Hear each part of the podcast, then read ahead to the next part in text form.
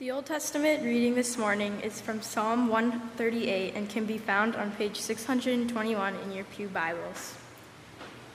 I will praise you, Lord, with all my heart. Before the gods, I will sing your praise. I will bow down towards your holy temple, and I will praise your name for your unfailing love and your faithfulness. For you have exalted your solemn decree, that it surpasses your fame. When I call, you answered me, with greatly emboldened me. May all the kings of earth praise you, Lord. When they hear what you have decreed, may they sing of the ways of the Lord, for the glory of the Lord is great. Though the Lord is exalted, he looks kindly on the lowly. Though lofty, he sees them from afar. Though I walk in the midst of trouble, you preserve my life. You stretch out your hand against the angers of my foes. With your right hand you save me. The Lord will vindicate me. Your love, Lord, endures forever. Do not abandon the work of your hands.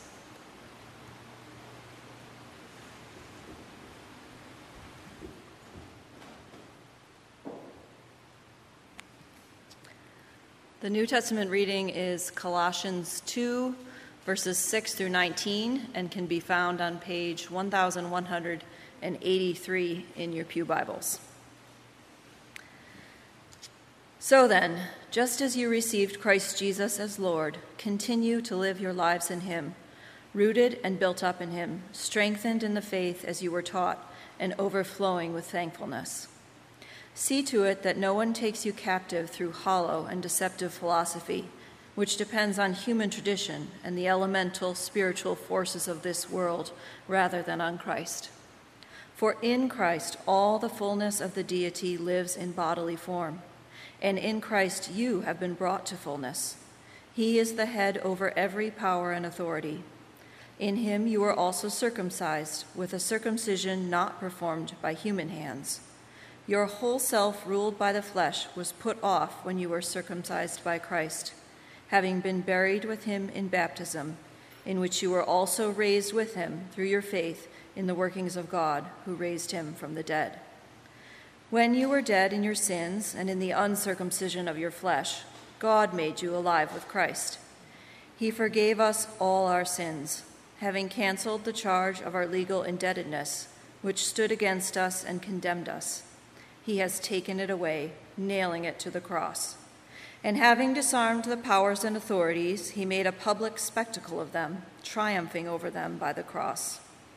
Therefore, do not let anyone judge you by what you eat or drink, or with regard to a religious festival, a new moon celebration, or a Sabbath day.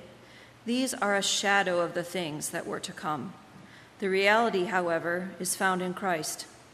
Do not let anyone who delights in false humility and the worship of angels disqualify you. Such a person also goes into great detail about what they have seen. They are puffed up with idle notions in their unspiritual mind. They have lost connection with the head, from whom the whole body, supported and held together by its ligaments and sinews, grows as God causes it to grow. This is the word of the Lord.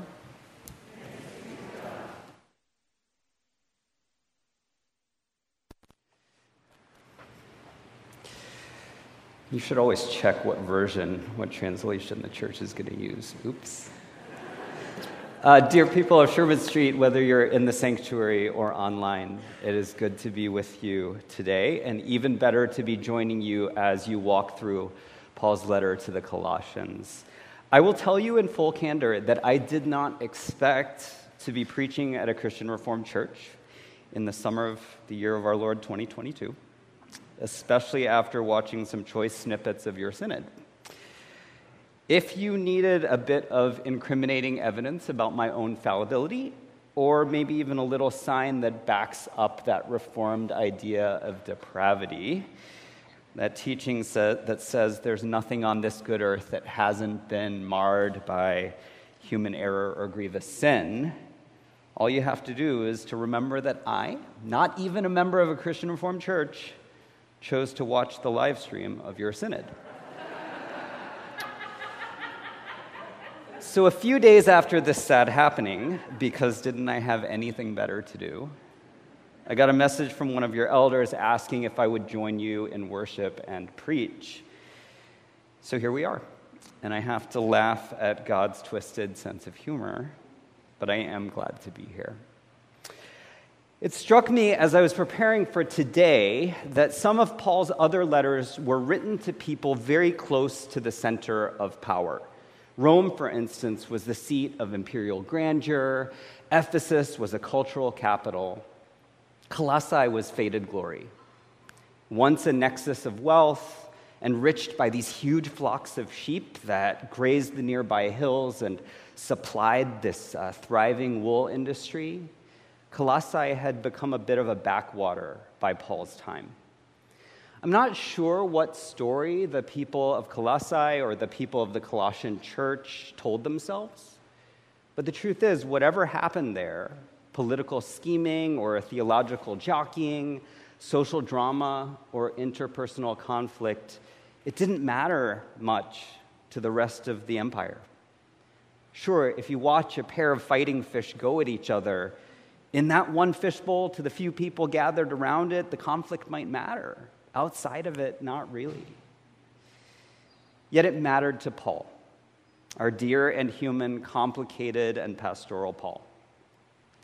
Paul understood the power of doctrinal conflict to overshadow and even undermine the gospel of love.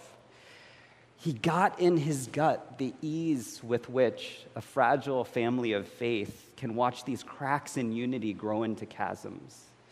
He cared about the health of even a small gathering of God's people in a seemingly unimportant city.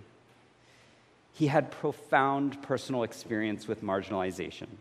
He knew the righteous rush that one gets when one marginalizes, when one guards the gates.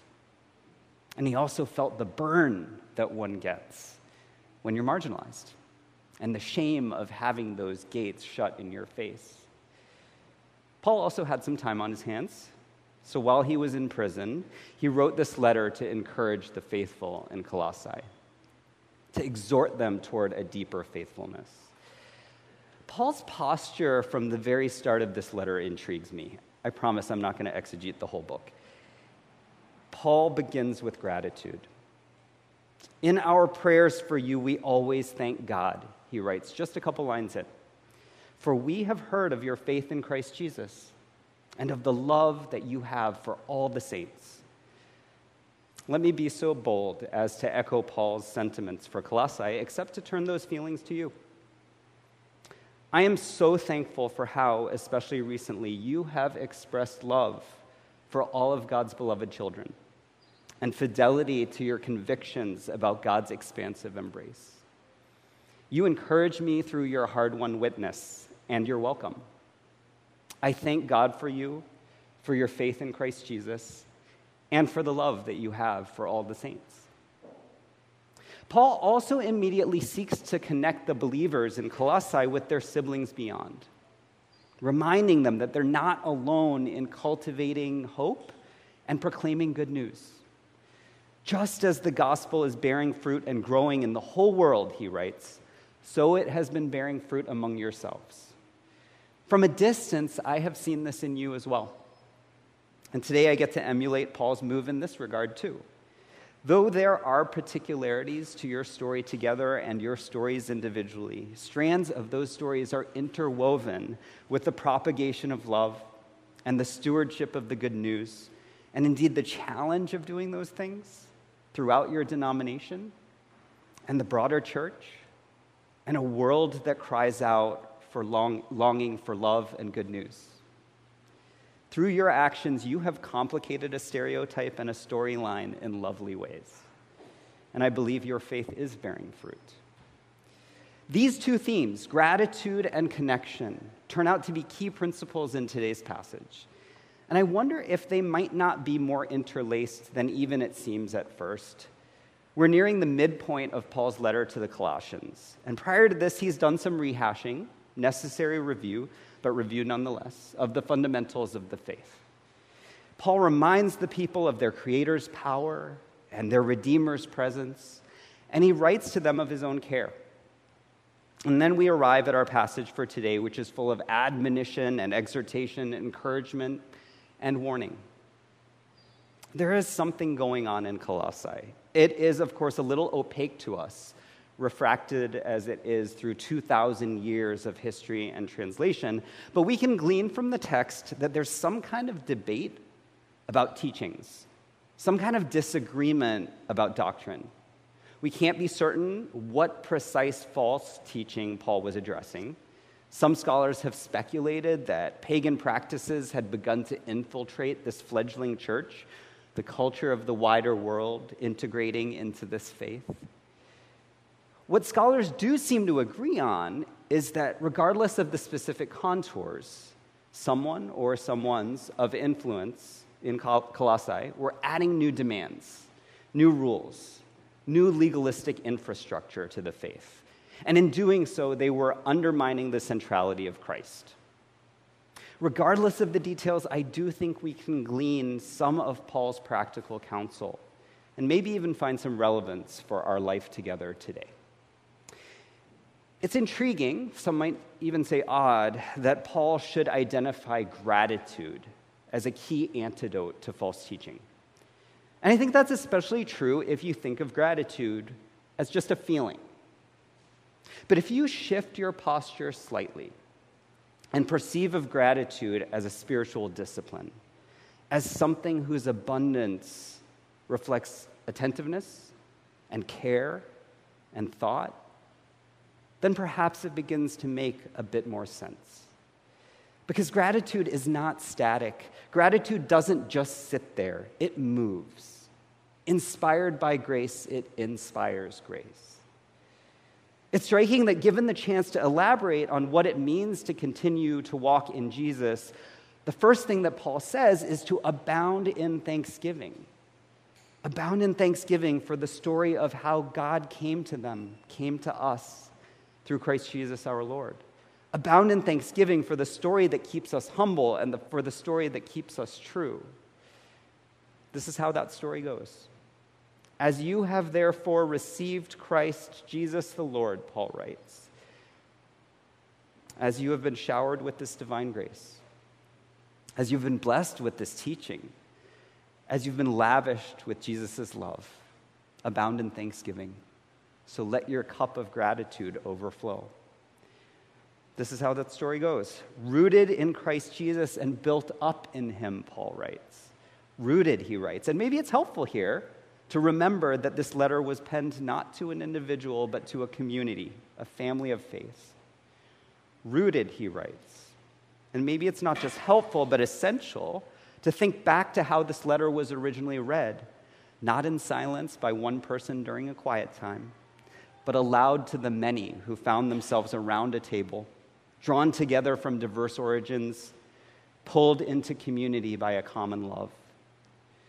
Rooted, he writes.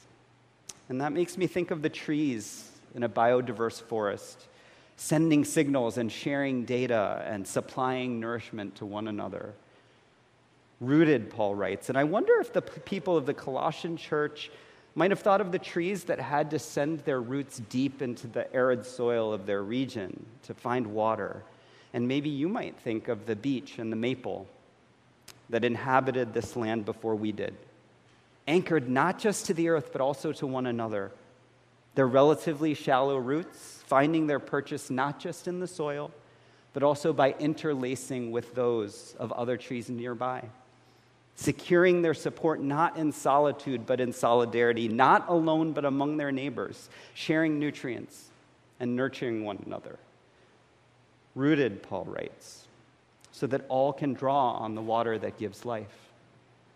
So let your cup of gratitude overflow. This is how that story goes. In Christ, the whole fullness of deity dwells bodily. Imagine God embodied in human flesh, God not just above us, God not just lording over us, but God with us and God among us, God as empathy, God as fellow sojourner. So let your cup of gratitude overflow. And this is how that story goes. In the fullness of the body of Christ, with Christ as our head, you have found your fullness too buried with Christ and raised with Christ and beholden to no power of this world because of Christ and triumphant in Christ. He has made you alive. So let your cup of gratitude overflow.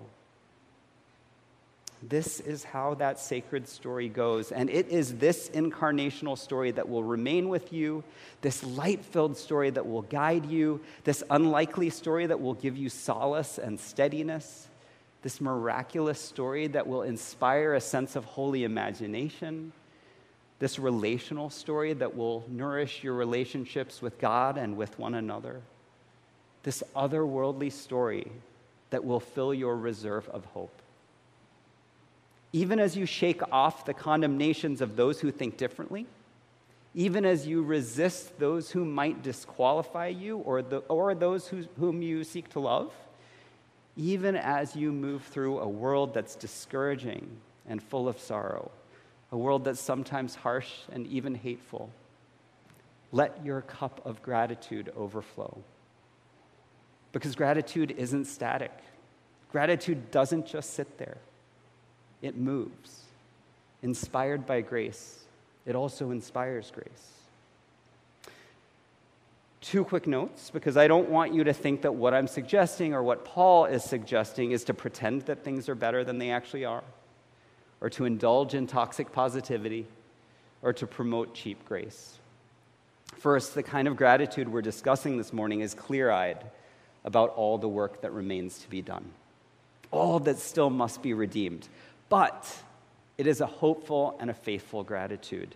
It is a hopeful and faithful gratitude that expresses conviction, not arrogant certainty, but humble conviction in the promises of a God who has fulfilled God's covenant promises before and will continue to fulfill them going forward.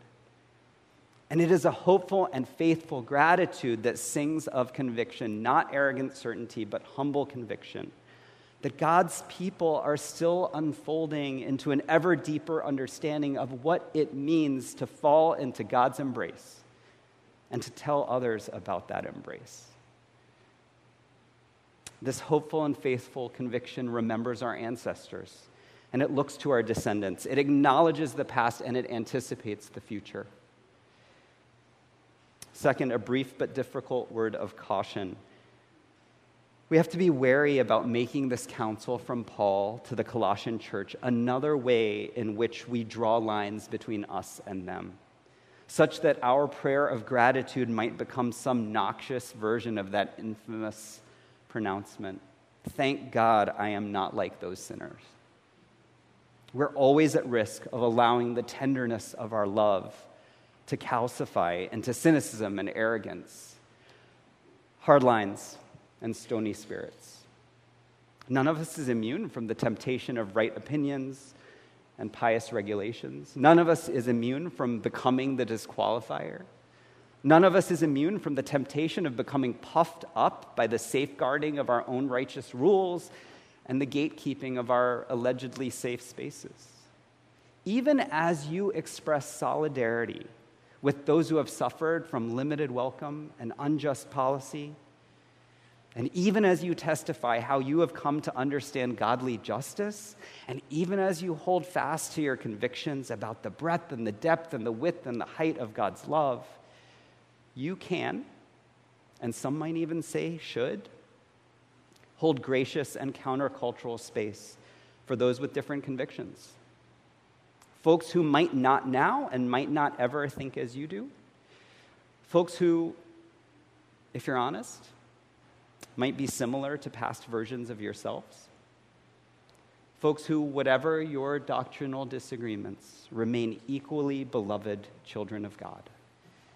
In the light of your belovedness, you can do this. How? Not on our own. That's for sure. And perhaps this is where we can remember the gift that the psalmist offers us. The psalmist who defies time and geography to accompany us the psalmist whose poetry has whispered encouragement to generations of our ancestors, the psalmist whose verse reminds us of the empowering presence of a God who is love, the psalmist who, singing to us from across the millennia, begins like Paul in gratitude. I give you thanks, O Lord, with my whole heart, he sings in Psalm 138. Though I walk in the midst of trouble, you preserve me against the wrath of my enemies. Do you hear the insistent testimony of belovedness? Do you hear the telling of the sacred story? Present tense, not past, still walking, still seeking, still amidst trouble, still facing the challenge of those who stand in opposition, yet still trusting in the goodness of the Almighty, still centered on the enduring chesed of God, and still expressing gratitude with every single step. Your steadfast love, O Lord, endures forever, he sings. And I'm not sure if that's a confession of faith or a prayer, a plea or a dare. Maybe it doesn't have to be either or. Maybe it can be both and. Maybe for us, it can simply be an invitation. Let God's steadfast love be your lodestar, and God's otherworldly grace your heartbeat, and let your cup of gratitude overflow. In the name of the one who was and is and is to come, the one who created you in love, redeemed you in love, and accompanies you in love. Amen.